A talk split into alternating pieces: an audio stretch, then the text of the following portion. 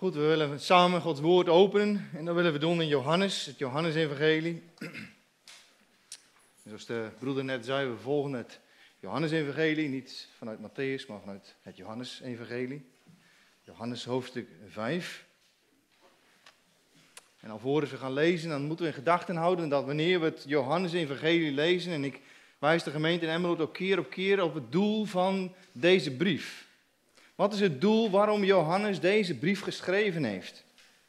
We lezen dat antwoord in hoofdstuk 20, vers 31, waarin Johannes zegt, maar deze zijn beschreven opdat u gelooft dat Jezus de Christus is, de Zoon van God, en opdat u, door u te geloven, het leven zult hebben in zijn naam. Dat moeten we altijd in gedachten houden wanneer we de brief lezen. We lezen samen vanaf vers 24 tot 47. En we staan vandaag stil bij vers 30 tot 47. Maar we lezen vanaf vers 24, zodat we ook een beetje teruggaan naar de vorige keer. En daar zegt de Heer Jezus, voorwaar, voorwaar, ik zeg u. Wie mijn woord hoort en hem gelooft die mij gezonden heeft, die heeft eeuwig leven en komt niet in de verdoemenis, maar is uit de dood overgegaan in het leven. Voorwaar, voorwaar, ik zeg u, de tijd komt en is nu, dat de doden de stem van de Zoon van God zullen horen. En dat wie hem horen, zullen leven. Want, zoals de Vader het leven heeft in zichzelf, zo heeft hij ook de Zoon gegeven het leven te hebben in zichzelf.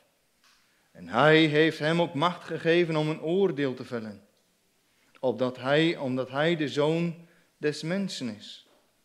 Verwonder u daar niet over, want de tijd komt waarin allen die in graven zijn, zijn stem zullen horen. En ze zullen eruit gaan, zij die het goede gedaan hebben tot de opstanding ten leven, maar zij die het kwade gedaan hebben tot de opstanding der verdoemenis. Ik kan van mezelf niets doen, zoals ik hoor, oordeel ik. En mijn oordeel is rechtvaardig. Want ik zoek niet mijn wil, maar de wil van mijn Vader die mij gezonden heeft. Als ik van mezelf getuig, is mijn getuigenis niet waar. Er is een ander die van mij getuigt. En ik weet dat het getuigenis dat hij van mij getuigt waar is. U hebt mensen naar Johannes gestuurd en hij heeft van die waarheid getuigd. Ik echter grijp niet naar de getuigenis van een mens, maar zeg dit, opdat u behouden wordt. Hij was een brandende en lichtende lamp en u hebt voor een korte tijd in zijn licht willen verheugen. Maar ik heb een getuigenis dat groter is dan dat van Johannes. Want de werken die de Vader mij gegeven heeft om die te volbrengen, juist die werken die ik doe, getuigen van mij dat de Vader mij gezonden heeft. En de Vader die mij gezonden heeft, die is zelf van mij getuigd. U hebt zijn stem nooit gehoord en ook zijn gedaante niet gezien. En zijn woord hebt u niet blijvend in u, omdat u hem niet gelooft die hij gezonden heeft. U onderzoekt de schriften, want u denkt daardoor eeuwig leven te hebben. En die zijn het die van mij getuigen. En toch wilt u niet tot mij komen, opdat u leven hebt. Eer van mensen neem ik niet aan. Maar ik ken u. U bezit zelf de liefde van God niet. Ik ben gekomen in de naam van mijn Vader, maar u neemt mij niet aan. Als er een ander komt in zijn eigen naam, die zult u aannemen. Hoe kunt u geloven? U die de eer van elkaar aanneemt en de eer van de enige God niet zoekt. Denk niet dat ik u zal aanklagen bij de Vader. Die u aanklaagt is Mozes, op wie u uw hoop hebt gevestigd. Want als u Mozes geloofde, zou u mij geloven. Want hij heeft over mij geschreven. Maar als u zijn schriften niet gelooft, hoe zult u mijn woorden geloven? Tot zover. Het thema vandaag is een open Bijbel, maar een gesloten hart. En misschien kennen we allemaal wel eens de situatie dat we naar een dokter toe gaan vanwege lichamelijke klachten, van lichamelijke zorgen. We gaan in gesprek met de dokter en de dokter die vraagt wat uit. De dokter doet onderzoek, maar de dokter kan voor de rest geen oorzaak vinden. En na enkele onderzoeken zegt de dokter van, ik moet u doorverwijzen. Ik wil u doorverwijzen naar het ziekenhuis. En op het moment dat we dan in het ziekenhuis komen, dan start er een onderzoek. En er is veel moderne apparatuur en technologie. waarin we verder kunnen zien dan dat het blote oog ziet. En door middel van een scan kunnen we zien wat er onder de leden gaande is. En zo is het ook met het evangelie. Het evangelie laat zien waar ons probleem ligt, waar onze falen ligt. En de Heer Jezus, hij laat het probleem van deze menigte die om hem heen staat, laat hij zien. Ze zijn vroom, ze bestuderen de schriften, maar ze missen de ware betekenis, de Heer Jezus Christus. Ze missen dat ene waar het werkelijk om gaat, waar het werkelijk om draait, de Heer Jezus Christus. En hij stond voor hen. En ze misten als het ware het hart, de kern van het evangelie. Goed, we staan stil bij 3 elementen, 3 punten. Het eerste is, vers 30 en tot 32, er is geen hoger getuige dan God. Dan het tweede gedeelte zullen we zien 4 getuigen. Die getuigen over de Messiaanse identiteit van de Heer Jezus. Zo vinden we straks terug in vers 33 tot 39. En lezen we vers 40 tot 47 de afwijzing van dit evangelie. Maar ten eerste, er is geen hogere getuige dan God zelf. En de Heer Jezus, hij spreekt in volkomen overeenstemming met God de Vader. Sterker nog, de Heer Jezus, hij spreekt en hij handelt in volkomen afhankelijkheid van God de Vader. De Heer Jezus zegt, ik kan niets vanuit mezelf doen. Ik kan niet spreken vanuit mezelf dan dat het door God de Vader gegeven is. We zien dat de Heer Jezus met ferme kracht benadrukt dat hij door God gezonden is. En dat hij niet vanuit zichzelf handelt.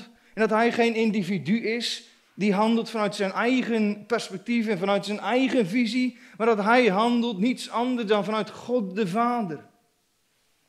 En het vers begint, als we de grondtaal zouden kunnen lezen, het begint met een ontkenning en het eindigt met een ontkenning. Eigenlijk staat er, nergens heb ik de kracht voor, niets kan ik doen buiten mezelf, geen enkel ding. Er staat tussen 2 afwijzingen. Om het sterk te benadrukken dat de Heer Jezus van het zichzelf niets kan doen. Hij, de Zoon van God. En daarom, wanneer we de werken van de Heer Jezus Christus bestuderen, dan zullen we zien dat ze altijd te herleiden zijn naar God de Vader. En al de woorden die hij spreekt, spreekt hij niet namens zichzelf, maar deze woorden zijn gesproken namens God de Vader. En zo ook het oordeel wat de Heer Jezus uitspreekt wanneer hij oordeelt over deze groep mensen om hem heen. Dit is niet het oordeel wat de Heer Jezus zelf vanuit zichzelf gesproken heeft, maar het oordeel wat hij spreekt namens de Vader. En zijn oordeel is gegrond op datgene wat hij gehoord heeft van zijn Vader. En daarom, wanneer zij de Heer Jezus tegenspreken, spreken ze niet Jezus tegen, maar spreken ze God de Vader tegen. En soms komt het wel eens voor dat kinderen buiten spelen. En dat er dan ergens een woordenstrijd ontstaat en een van die kinderen zegt, ja, maar mijn vader die heeft gezegd. Voor een kind is dat waarheid. Voor een kind is het waarheid, want mijn vader die heeft het gezegd en wat mijn vader zegt, dat is de waarheid. Einde, punt.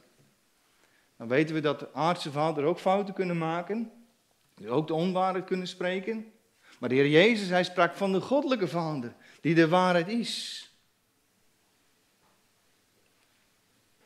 En de Heer Jezus, hij sprak met deze Joden en hij gaf een oordeel over hun geestelijke staat. En het feit dat de Heer Jezus deze woorden sprak, maakte hun woedend. Het maakte hun ziedend op de Heer Jezus. Want Jezus, hij trok een conclusie. Terwijl zij degene waren die de religieuze leiders waren van het volk. En dit heeft te maken met onze verloren natuur, onze verdorven natuur. Want van nature zien we met de verkeerde bril. Zien we de dingen om ons heen vanuit ons menselijke perspectief. Vanuit nature beoordelen we alle dingen naar onze menselijke staat en standaarden. En vaak beoordelen we dingen met het oog op ons eigen voordeel. We vellen een oordeel op basis van wat we zien, wat we horen. Echter is dat altijd beperkt. Wanneer we naar een rechtszaal toe zouden gaan en er zou een rechter zijn die een oordeel zou moeten uitspreken, Dan zou eigenlijk die rechter alleen een waardig oordeel kunnen geven als ook hij de harten kon zien van degenen die voor hem zaten. Een rechter zou een rechtvaardig oordeel kunnen geven als hij alomtegenwoordig zou zijn, als hij de situatie had kunnen overzien, als hij de harten had kunnen kennen, als de rechter ook op de plaats delict had kunnen zijn, als hij de gedachtegangen en de motieven van de mensen zou kunnen weten. Maar we weten dat wij mensen beperkt zijn. Wij mensen kijken slechts tegen het uiterlijk aan. Wij zien wat voor ogen is. Maar de Heere doorgrondt het hart. De Heere kent het hart. En wij mensen zijn in staat om voor een rechter te staan, om onze echte drijfveer, onze echte motivaties achter te houden. En te spreken alsof we de waarheid spreken, terwijl we in onze gedachten weten, we spreken eigenlijk niet de waarheid. Maar de Heere God, Hij ziet alle dingen. Hij hoort alle dingen. Hij weet alle dingen. En de Heere kent het diepste van onze harten. En daarom, wanneer de Heere een oordeel spreekt, wanneer de Heer Jezus ook hier het oordeel spreekt over, over degenen die voor hem staan, de menigte, dan is dat oordeel een rechtvaardig oordeel. Omdat hij alle gedachten kent en de motivaties en alomtegenwoordig is van eeuwigheid tot in alle eeuwigheid. Dan lezen we in vers 31, en als ik van mezelf getuig, dan is mijn getuigenis niet waar. We weten zelf dat als iemand zichzelf aanprijst, dan zeggen we, ja goed, het is uit eigen eer, uit eigen motivatie. U spreekt voor uzelf.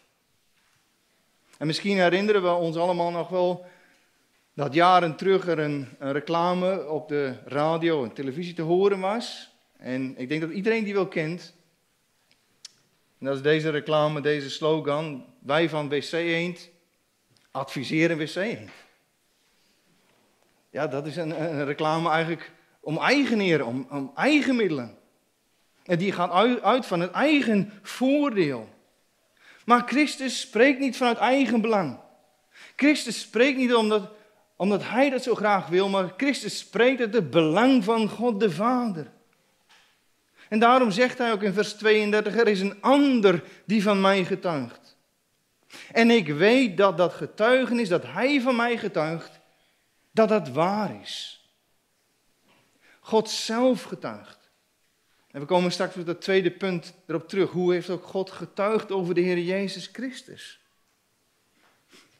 En met andere woorden, wat de Heer Jezus hier zegt, dat mijn woorden die ik spreek zijn vertrouwenswaardig.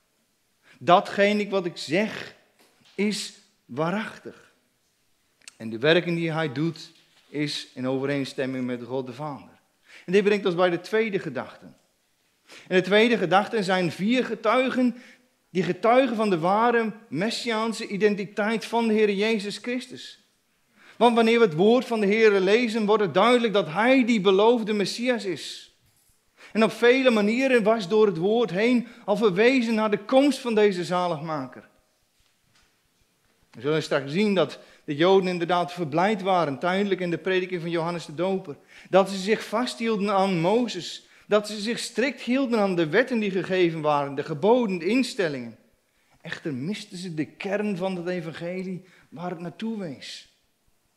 Echter misten ze datgene waar het over sprak. Blind voor de beelden, de typen, de schaduwen die heen wezen naar de zaligmaker. En we zullen straks vier getuigen horen en zien. Ten eerste is het getuigenis van Johannes. We vinden dat terug straks in vers 33 tot 35. Het tweede wat getuigt van de Heer Jezus, dat zijn zijn werken. Dat vinden we terug in vers 36. Het derde wat we vinden wat getuigt van de Heer Jezus, is God de Vader. Dat vinden we in vers 37 en 38. En het vierde getuigenis wat we vinden, dat is Mozes in de Schriften. Dat vinden we in vers 39, maar ook vers 45 tot vers 37. 40. En eigenlijk stelden ze de vraag, wie bent u? U zegt dat u Gods zoon bent. En Jezus antwoordde, ik ben Jezus, ik ben de zaligmaker die eens komen zou. En als het ware vroegen zij en riepen zij om het bewijs. Bewijs dan dat u werkelijk de zoon van God bent. En als het ware is het een situatie van een rechtszaal waarin de Heer Jezus zich moet verantwoorden. Als het ware zien we in een soort van rechtszaal waarin de Heer Jezus voorin staat, waarin hij spreekt over wie hij werkelijk is. En de eerste getuige die de Heer Jezus naar voren roept, is de getuige van Johannes de Doper. Het getuigenis van Johannes de Doper. En we lezen dan in vers 33. U hebt mensen naar Johannes gestuurd en hij heeft van de waarheid getuigd. Als we even terugbladeren naar Johannes 1. Johannes 1 vers 19. Dan zien we dit ook terug.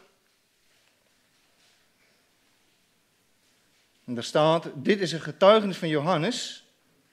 Toen de Joden, priesters en de Levieten naar Jeruzalem stuurden om hem te vragen, wie bent u? Dus dit is hetgene waar de Heer Jezus op verwijst. Ze hadden mannen naar Johannes de Doper gestuurd met de vraag van wie bent u werkelijk? En de priesters en de Levieten die zij waren benieuwd of Johannes werkelijk de Messias was. Of hij degene was, de lang beloofde profeet. Hij, Johannes, die in kamelenhaar daar stond in de woestijn. Johannes die een duidelijke oproep tot bekering gaf. En Johannes die daar preekte en grote menigte, grote groepen mensen naar hem toe trok.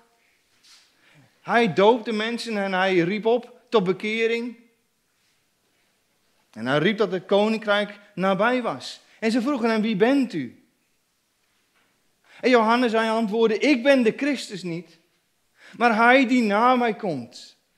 Ik ben slechts een stem die roept in de woestijn, maakt recht de paden van de Here. En dan zegt Johannes, in het midden onder u staat hij die u niet kent. Hij is het die na mij komt. Hij is het van wie ik gesproken heb. En deze woorden moeten ook zij gehoord hebben, dat Johannes wees op de Heer Jezus. Hij is het lam, zie het lam Gods, dat de zonde der wereld wegneemt. En ze hebben die woorden gehoord van Johannes de Doper. Ze hebben gehoord dat Johannes heen wees naar de zaligmaker. En zegt de Heer Jezus in vers 34, ik grijp echter niet naar de getuigenis van een mens. Maar ik zeg u dit, opdat u behouden wordt. En ik geloof dat de Heer Jezus deze woorden met ontroering gesproken heeft. Ik zeg u deze dingen, opdat u behouden wordt, opdat u het eeuwige leven heeft. Mijn doel en mijn komst is voor u het eeuwige leven. Zijn doel was voorbehoud en zaligheid. De Heer Jezus zag een gesteldheid van een ziel. Hij zag een verlorenheid. Dan zien we hier de prins, de predikers, de Heer Jezus Christus zelf. En we weten zelf als we spreken voor de prins, de predikers. Nou, dan komt er één naam naar boven. Ik vraag wereldwijd. En men zal zeggen Charles Haddon Spurgeon. En inderdaad, hij was de prins, de predikers. Hij predikte over de zaligmaker. Heerlijke waarheden spreidde hij ten toon in de prediking. De genade verklaarde hij vanuit een diepe bewogenheid. En velen geloofden en kwamen tot bekering. En de grond van de verlossing bepleitte hij op niets anders dan op dat kruis van de Heer Jezus Christus. Christus en die gekruisigd. Maar hier voor deze groep mensen staat de Heer Jezus Christus zelf in eigen persoon. Hij die de weg en de waarheid en het leven is. Weet u, Spurgeon verklaarde de genade, maar Christus is de genade. En Spurgeon pleit op grond van dat kruis van de Heer Jezus Christus. Christus zelf, hij heeft geleden aan dat kruis van Golgotha. Hij heeft zijn leven gegeven. En weet u, daarom prediking is niets anders dan dat de prediker aan de kant staat. En Christus tentoonspreidt. En Christus laat zien. Zodat Christus zelf spreekt en dat die heerlijke waarheid van het evangelie een plaats krijgt in uw hart. Opdat u mag zeggen, zijn sterven is mijn sterven. Zijn leven is mijn leven. Zijn dood, mijn dood. De Heer Jezus, hij zegt het opdat u behouden wordt. Dit is de wil van God. En in de woorden van de Heer Jezus horen we de woorden van God. En de Heer Jezus gaat nog verder over Johannes. Hij, in vers 35, Johannes was de brandende en lichtgevende lamp. En u hebt voor een korte tijd in zijn licht willen verheugen. En Johannes, zijn prediking, was het licht dat scheen in de duisternis. na vele jaren stilte tussen het Oude Testament en tussen de tijd van het Nieuwe Testament in, zien we dat de Johannes ten tonele komt. En zijn prediking is als het ware als dat heldere licht dat schijnt in de duisternis. Het licht voor de kerk van Israël. En hij predikte, hij moet meer worden, ik moet minder worden. Hij moet meer worden, ik moet minder worden. Ik zou zeggen, als u een prediker wilt bestuderen, start dan bij de prediking van Johannes de Doper. En u zult zien dat Johannes de Doper een nederige prediker is. Die niets anders deed dan heenwijzen naar de zaligmaker, de Heer Jezus Christus. En nooit wees Johannes op zichzelf. Nooit heeft hij zichzelf naar voren geplaatst om aanzien te krijgen bij de mens. Zijn spreken was als het ware een eenrichtingsbord. Een eenrichtingsbord naar de Heer Jezus Christus. En hij was als die brandende en lichtgevende lamp. Vol van de Heilige Geest. En sterker verkondigde hij het evangelie dan de profeten die eerder geleefd hadden. In die zin kunnen we zeggen, Johannes de Doper, hij was een prediker par excellence. En dit is wat de Heer Jezus over hem zegt. Waarom zegt de Heer Jezus dit?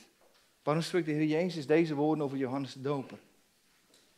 Omdat die woorden van Johannes de Doper het waard zijn om aangenomen te worden. De woorden van Johannes de Doper zijn het waard om aangenomen te worden. Johannes put als het ware diezelfde bron als de Heer Jezus Christus. Johannes predikte Christus. En daarom zei Jezus ook in Lucas, ik zeg u, onder hen die uit de vrouwen geboren is niemand een grote profeet dan Johannes de Doper. En ze hadden zich inderdaad voor een korte tijd verblijd in de prediking. Velen kwamen, grote groepen kwamen tot Johannes de Doper om naar zijn prediking te luisteren. Grote menigten. En waaronder ook deze schriftgeleerden. Maar we zien zelfs een Herodes. Herodes die graag naar de woorden van Johannes de Doper luisterde. En dan staat er in Marcus dat hij zelfs handelde naar dat wat Johannes sprak. Dat lezen we in Marcus 6 vers 20. Echter toen het neerkwam op Johannes, dat hij sprak over de Heer Jezus Christus, was het als het ware dat ze hun oren toesloten. Als het ware alsof ze dat niet wilden horen. En wellicht na de prediking, als ze naar Johannes toe liepen, een mooie preek, broeder. En terugwandelen, misschien dat ze tegen elkaar zeiden, deze Johannes, dat is een bijzondere broeder. Wat een prediking.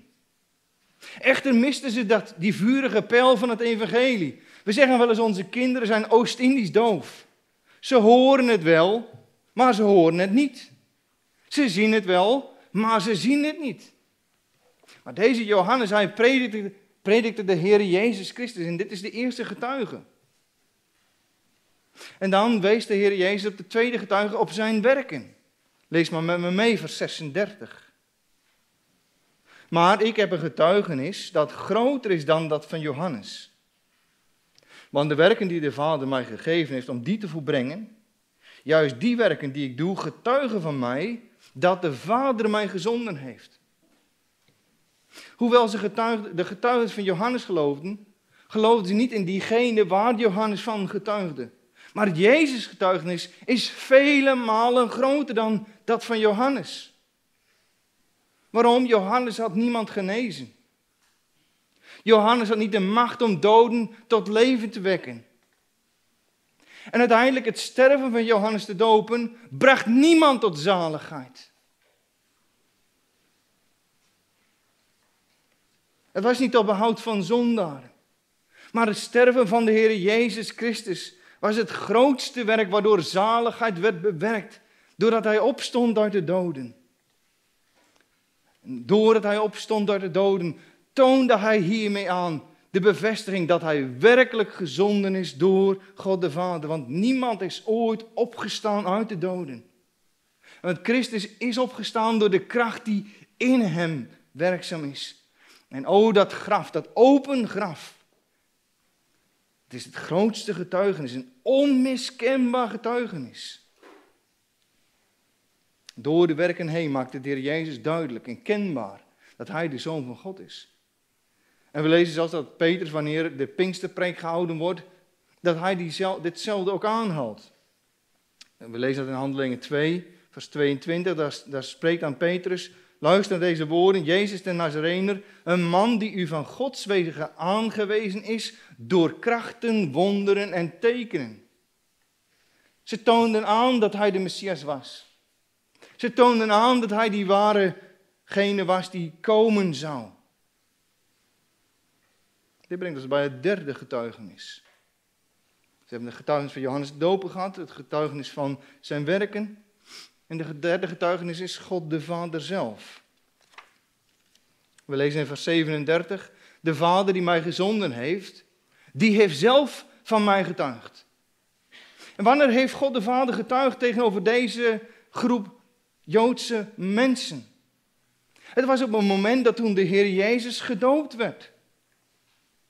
Toen de geest als in een vorm van een duif op de Heer Jezus neerdaalde. En de hemel brak open en een stem klonk, dit is mijn geliefde zoon, in wien ik mijn welbehagen heb. Dit is een onmiskenbaar getuigenis dat het Gods enige geboren zoon is. Dat hij werkelijk die Messias is die eens komen zou. Voor de Joden was dit een bewijs van de zoonschap van de Heer Jezus Christus. Wanneer we zo door deze versen heen gaan, dan is één ding valt op. En dat is het woord getuigen. Getuigen. Getuigen. Al dezegenen, ze spreken, ze getuigen van de Heer Jezus Christus. En mag ik dan ook een persoonlijke vraag aan u stellen? Bent u ook een getuige van de Heer Jezus Christus? Getuigt u van het werk dat Hij in uw harten gedaan heeft? Weet u, we zijn in die zin ook licht dat brandt in de wereld, in de duisternis. We zijn in die zin als een stad op een berg. En als de kerk of de leden niet meer getuigen, hoe kunnen anderen dan nog het evangelie horen? We hebben de taak ook om dat getuigenis te delen met de wereld en in de wereld. Niet om te zwijgen, maar om te spreken over de zaligheid. Te spreken over deze zaligmaker. De Heer Jezus zegt, u hebt zijn stem nooit gehoord en zijn gedaante ook niet gezien. God heeft zichzelf geopenbaard in het Oude Testament in verschillende vormen, voor de komst van de Heer Jezus.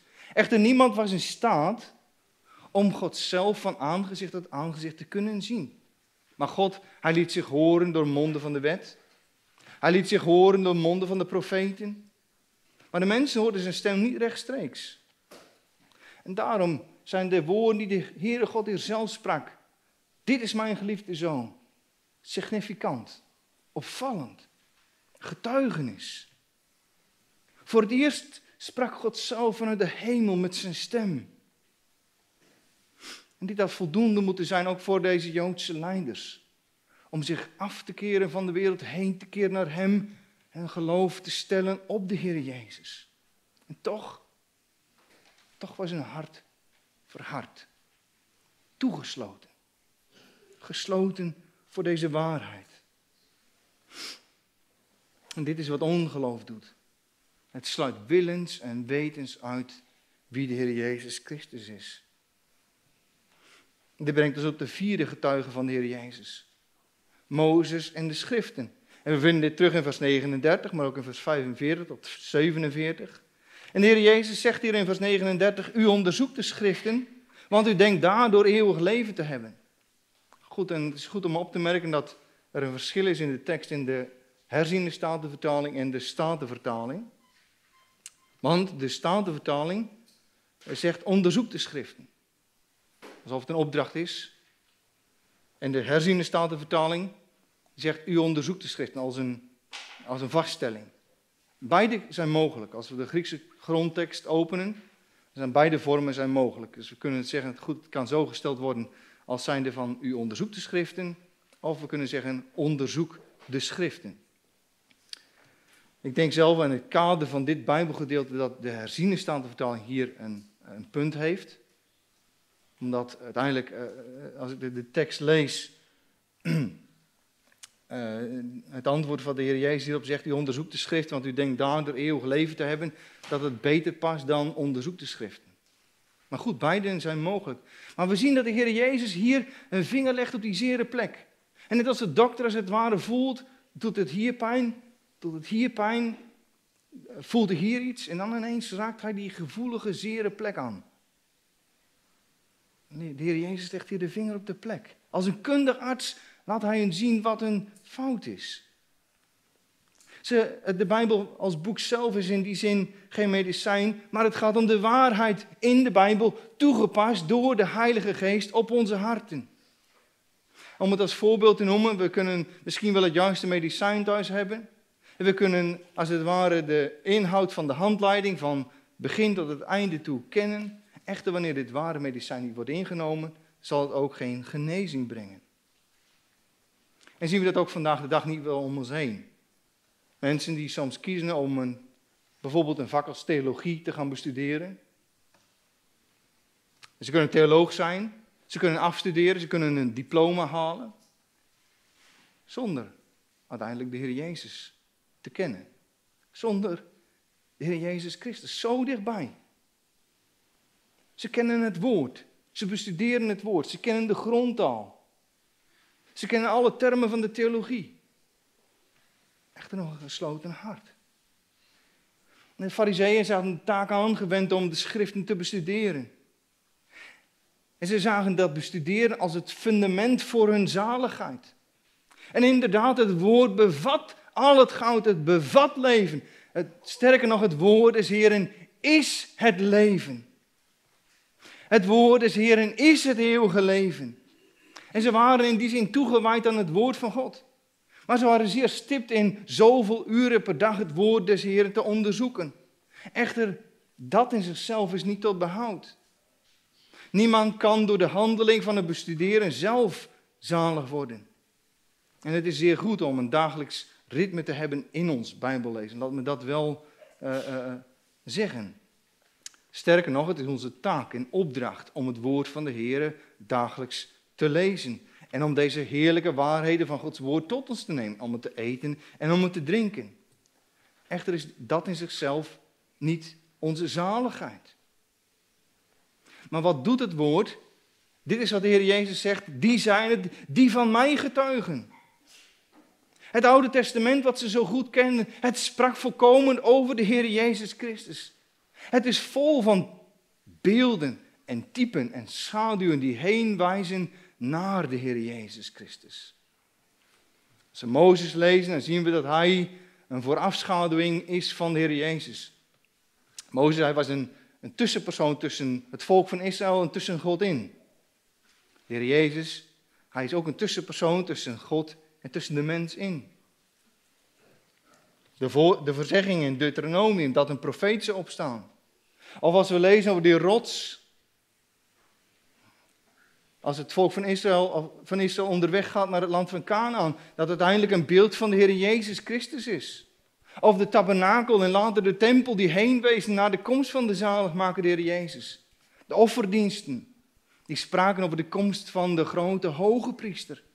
Of David, de koning, die uiteindelijk verwees waar uiteindelijk de koning der koningen uit voort zou komen.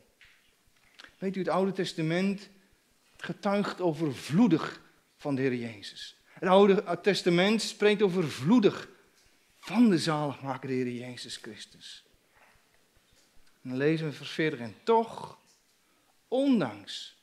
ondanks deze getuigenissen, wilt u niet tot mij komen, opdat u leven heeft. En weet u, wanneer we zonder Christus leven, dan kunnen we inderdaad keuzes maken. We kunnen keuzes maken op grond van welk werk we doen. We kunnen keuzes maken met wie we trouwen. We kunnen keuzes maken wie we als koning zouden willen. En we kunnen allerlei keuzes maken wat indruist tegen God. We kunnen valse goden van rijkdom gaan navolgen. En we kunnen succes of eer aanbidden. Maar bij het horen van de roep van het evangelie, ons afkeren. En Gods woord roept op om om te keren, af te keren, heen te keren naar de Heer Jezus Christus. Heen te keren naar Hem. En weet u, vanmorgen werd het al genoemd. Het is niet de mate van onze zonde die ons van de zaligheid weerhoudt. Het is niet de mate van onze zonde die ons van de zaligheid weerhoudt. Want alle soorten En alle hoeveelheden kunnen vergeven worden. Het is de onwilligheid om tot Christus te komen, te bekeren en te geloven. Weet u, hun verlangen was niet om God oprecht te dienen, maar ten diepste lag er in hun hart eigen eer, eigen roem en roem van de mens. Ze hielden zich liever vast aan Mozes, aan de wetten, dan aan Christus waar hij verwees. Ze probeerden liever zelf die wetten te houden, terwijl ze dat zelf ook niet eens konden doen. Misschien zeggen we wel van ja, ik lees de hele dag mijn Bijbel. Ik luister elke dag prediking. Ik bestudeer geloofsbelijdenis. Ik bestudeer de catechismus en dat zijn goede dingen. En ik wil ook echt aanmoedigen, doe dat. Bestudeer Gods woord. Maar voor al deze dingen geldt uiteindelijk ook de vraag. Wie zegt u dat de Heer Jezus Christus is? Wie zegt u wie de zaligmaker is? En wanneer u deze dingen leest, wanneer u Gods woord leest, ziet u dan de noodzaak van bekering. De noodzaak van zaligheid. De noodzaak dat u het zelf niet kunt, maar dat we een zaligmaker, de Heer Jezus Christus, nodig hebben. Het kan niet anders wanneer we het Oude Testament lezen, het Nieuw Testament lezen, dat we uitkomen op het feit, we hebben die zaligmaker nodig. We kunnen niet zonder de Heer Jezus Christus. Zo hebben we de 4 getuigen gezien. Die getuigden van de Heer Jezus. Dit brengt ons op de derde en laatste gedachte. De afwijzing van dit evangelie. En de afwijzing van dit evangelie. En ik wil u wijzen op 3 observaties die de Heer Jezus doet over hun ongeloof. Dat is ten eerste, er mist de liefde van God. Ten tweede, dat hun hart open stond voor valse leer. Er was gesloten voor Christus. En ten derde, dat men niet uit was op de eer van God, maar uiteindelijk op de eer van de mens. We lezen ook in vers 41, eer van de mensen neem ik niet aan. Maar ik ken u, u bezit zelf de liefde van God niet. En dit is ook een feit, de Heer Jezus, hij kent ons hart. Niets is verborgen voor zijn oog. Hij kent ons door en door. Maar het cruciale onderdeel van een leven met God is ook de liefde van God. En ze wisten niet wat het betekent om een geredde zondaar te zijn. Ze wisten niet wat het betekende om vergeven van zonden te zijn. Weet u, een geloof zonder liefde is geen geloof. Want wat helpt het ons wanneer we geloven, maar niet omzien naar de mensen om ons heen? Wat helpt het als we inderdaad vergeven zijn door de Heer Jezus Christus, maar de ander niet vergeven? Tweede is dat ze een valse leer achterna liepen. Vers 43b, als een ander komt in zijn eigen naam, die zult u aannemen. En weet u, dit is vanuit onze natuurlijke mens. En we kunnen dan zeggen, nou goed, daar zit misschien wel wat in. Als we iemand horen spreken, daar zit wel wat in. Daar kunnen we wel van leren. Of, die filosoof, die zegt eigenlijk wel rake dingen. En als we die leefregel aanhouden, dan hebben we een betere wereld. Maar het is zoals de Heer ook zegt, vertrouwen in de mens, dat kan niet. Vertrouw niet op de mensen en zelfs niet op prinsen. Psalm 118 zegt ook, vertrouw niet op prinsen, op des mensenkind bij welk geen heil is. Wanneer we ons vertrouwen stellen op een mens, zullen we nooit tot het heil komen. Ons vertrouwen moet gesteld worden op de zaligmaker. En de Heer zegt hier, als iemand in zijn eigen naam komt. Weet u, dat betekent dat we van nature geneigd zijn om open te staan voor valse leer. Van nature staan we open voor allerlei invloeden. En ik denk dat dat vandaag de dag een heel groot gevaar is. En met name ook omdat er zo ontzettend veel op ons afkomt. We kunnen YouTube openen. We hebben een willekeur van honderdduizenden verschillende predikanten, predikers en van het wereldwijd. We kunnen het allemaal tot ons nemen. Maar er ligt ook een gevaar in. Want de natuurlijke mens is snel geneigd om een dwaalleer aan te nemen. En dit brengt ons bij de derde observatie, de eer van de mens. Vers 44, hoe kunt u geloven, u die de eer van elkaar aanneemt en de eer van de enige God niet? zoekt. De geest, het hedonisme. Het hedonisme van vandaag, dat zoekt één ding. Dat is niet de eer van God. Het hedonisme zoekt de eer van het ik. Als ik het goed heb, als ik het maar fijn heb, het draait uiteindelijk om mij en mijzelf. Het gaat erom dat we zelf genieten van onze eigen dingen, als ik het maar goed heb, terwijl Gods woord wijst op de ander. En weet u, deze vreugde in eigen eer, en ons eigen ik, ontneemt ons het zicht op de Heere God en op Christus. Vreugde in eigen ik ontneemt ons het zicht op de Heere God. Het ontneemt ons het zicht op de Heere Jezus Christus. Het ontneemt ons het verlangen om Hem te dienen.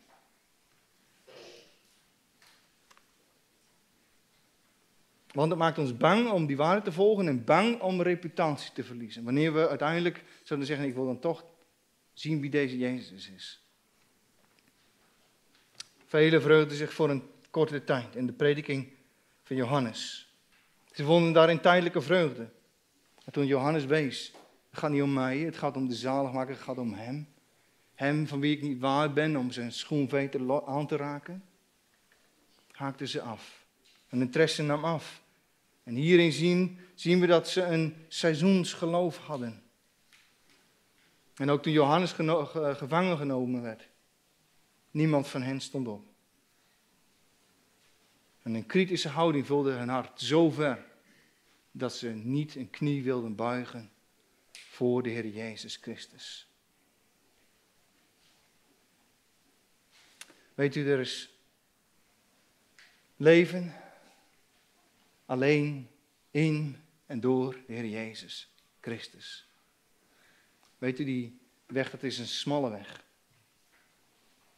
Het is een smalle weg. Het is een moeilijke weg. Het is een smalle weg. Maar de Heer Jezus is ons voorgegaan over die weg. En hij is breed genoeg, ook voor u, om erheen te kunnen wandelen. Breed genoeg voor de grootste van de zondaren. Daarom. Leg uw oor te luisteren bij Hem. En wanneer we het woord van de Heere lezen, lees dan niet met een koud en kil hart. Maar bid tot de Heere, zeg: Heere, opent u mijn ogen voor de wonderen van uw wet. Neemt u toch de schillen van mijn ogen op, dat ik het mag zien. Opdat ik mag zien wat u te zeggen hebt en wat u te spreken hebt tot mijn hart. Want weet u, de Bijbel is een boek met een schat met grote waarde. De Bijbel bevat het leven. Het is het woord van God zelf. En voor hun ogen zagen ze de beloofde Messias. Ze hadden Johannes de Doper horen spreken. Ze waren de twee beste predikers. Johannes de Doper en de Heer Jezus. Toch keerde zij zijn hart af. Weet je, ik moest zo denken aan de gelijkenis van het zaad. Het zaad dat gestrooid wordt. Het zaad dat gestrooid wordt langs de weg. Waarbij de vogels het oppikken. Zaad dat gestrooid wordt op een steenachtige plek. Er is de zaad dat gestrooid wordt tussen de doorns en de distels. En er is zaad dat tussen goede aarde valt. En dit zaad, dat is gevallen. Het heeft misschien een heel klein beetje opgekomen. Maar het had geen leven. En het is mijn gebed ook vandaag, voor u, voor jullie allen. Dat het zaad van het woord van de Heere mag vallen in vette, omgeploegde aarde. Vette, omgeploegde aarde, zodat het vrucht mag dragen. 10-foud, 50-foud. 100-foud. Tot eer en glorie van zijn naam. Amen.